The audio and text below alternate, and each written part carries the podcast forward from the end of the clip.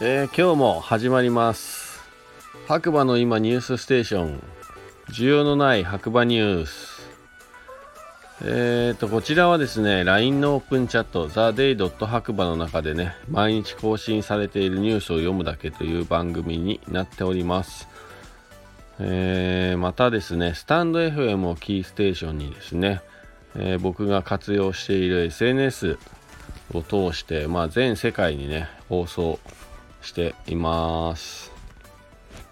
まあ、需要がね、本当にね、白馬のローカルニュースなんで、あるのかないのかっていうのはね、分かりませんけれども、まあまあ、ピンポイントでね、欲しい情報の方もいるかなということでね、やってます。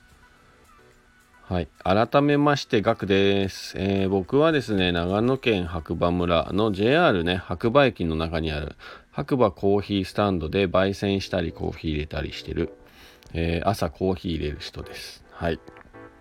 では今日もね、天気からいきたいと思います。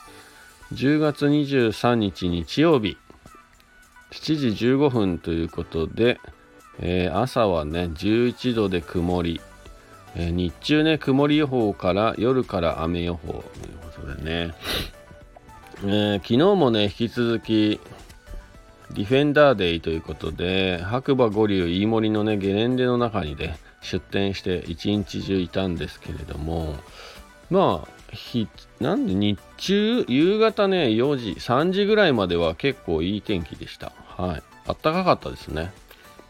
はい。で3時過ぎからはね急に雨が降ってきてまあそこから片付けしてね帰ってきたという感じなんでまあ日中は良かったんじゃないかなという感じでした。はい。えー、それではね、本日のイベント情報ということで、えー、イベント情報が上がっておりますので、えー、9時から当日受付も可能、アット五流ランドローバー特別イベントという、これがね、僕がね、出店してたやつですね。はい。えー、ランドローバーオーナーファン向け特別イベント、ディフェンダーデー2022 in 白馬。参加者募集。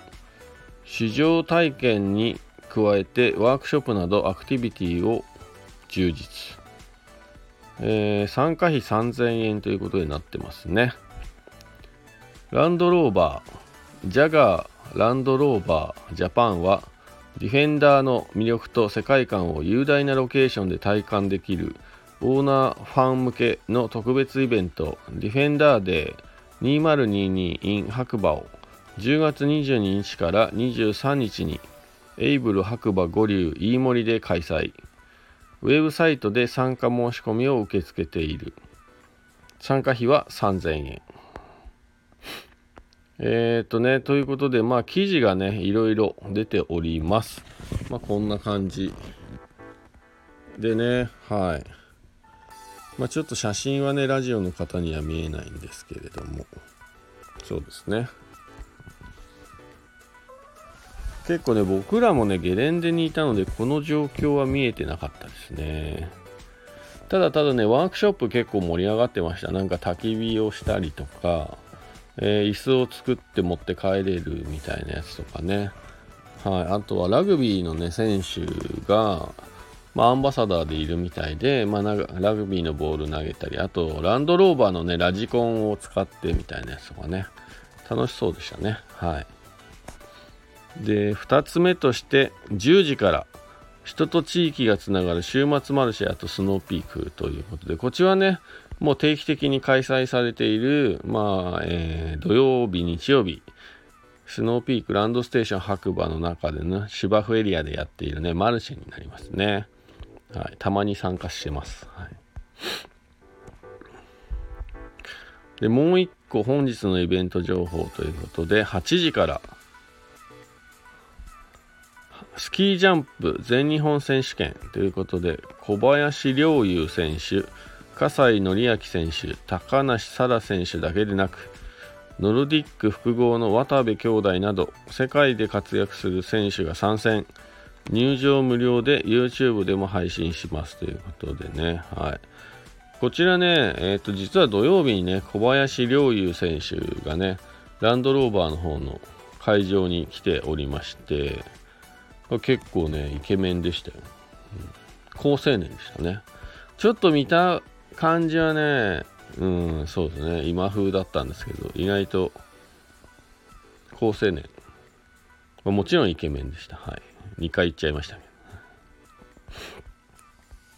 さてその他には何かあるかな？えー、っとですね、11月の3日ですね、SDGs 祭、秋祭りということでね、えー、っと、こちらが、なんだ？えー、っと、北アルプス包摂祈願祭ということで、11月3日木曜日、文化の日ですね、11時から15時というちょっと短い時間なんですけれども、スノーピークランドステーション白馬で、白馬バレーが主催でですね、えー、なんかイベントがあるみたいですね。見て聞いて触れて SDGs をより身近なものに年々関心の高まる SDGs についてエリア内外で取り組まれている事例や取り組みを紹介していただき皆様のヒントにしていただければ幸いです地域の方観光の方どなたでも自由に参加いただけます入場無料というものですね。はい。まあいろいろね、検討されてるみたいですね、企画の内容はね。また詳しい情報を知りたい方は LINE のオープンチャット、下のね、リンクの方からね、行っていただければなと思います。はい。あとは、ありましたね。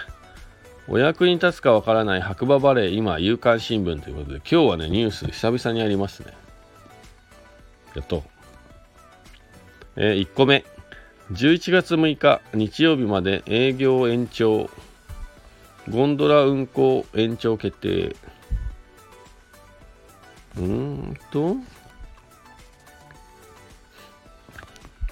えー、紅葉の絶景を楽しんで、ゴンドラ運行延長決定。11月の6日日曜日、白馬五流高山植物園ということで、えっ、と、冬はスキー場、エイブル白馬五流。春夏秋は幻のヒマラヤの青い景色で知られる国内最大の高山植物園、白馬五流高山植物園を経営する株式会社五流。は、白馬五流ゴンドラテレキャビンの営業終了予定を10月の23日から延長し、週末のみ10月29、30、11月5日、6日も運行いたしますということで、本当はね、昨日で終了というお話ですかね、多分ね。はい。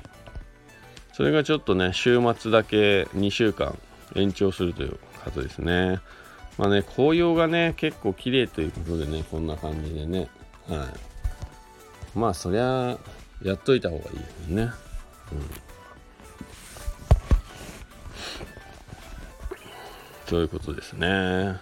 まあ、この辺のね、情報をね、詳しく知りたい方は、白馬五流のホームページ見ていただくか、オープンチャットの方でね、確認していただければと思いますね。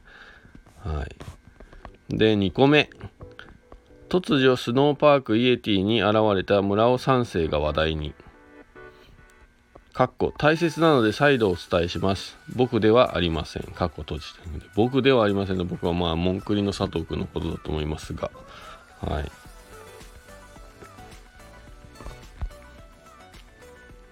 えっ、ー、と、こっちはね、ツイッターですね。ツイッターネーム、このあっくんの、あっくんアット全日本チョロゲ会会長ということで、えっ、ー、と、板はモンクリの佐藤さんから借りて、コスプレドッキリで白馬愛を伝えてくれた村尾さん。佐藤さんもびっくりしてました。わら。この表情がたまらんのよ。ということで、かなり全身コスプレで、多分、その、あれですね、イエティは初日かなんか仮装したら無料みたいな感じなんでしょうね。これ手作り感すごいですね。はい。裏を作るって大変なんでしょうね、きっとね。考えたことないけど。うん。まあこんな感じでニュースは以上かな。そうですね。ニュースはまあ以上になりますね。はい。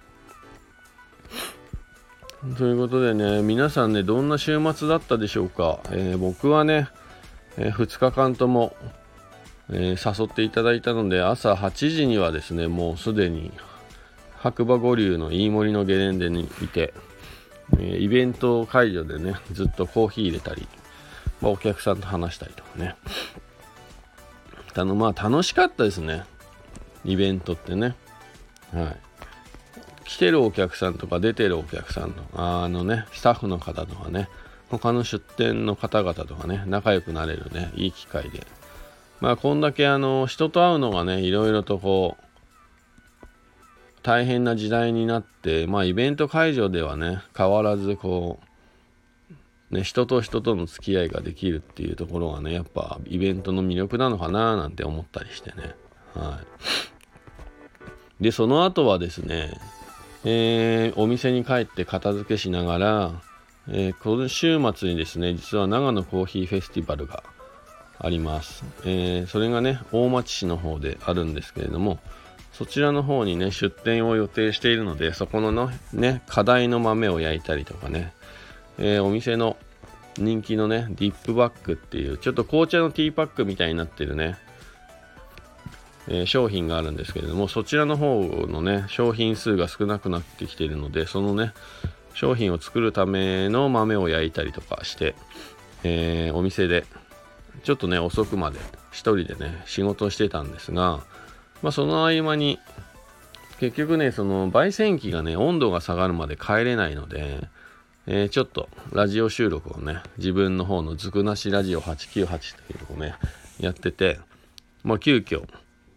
えー、モンクリの佐藤くんと、まあ、白馬でね、ヨガの講師をしているアチャさんっていう。えー、この3人がですね、唯一、えー、白馬でスタンド FM の、まあ、MC をしてる3人。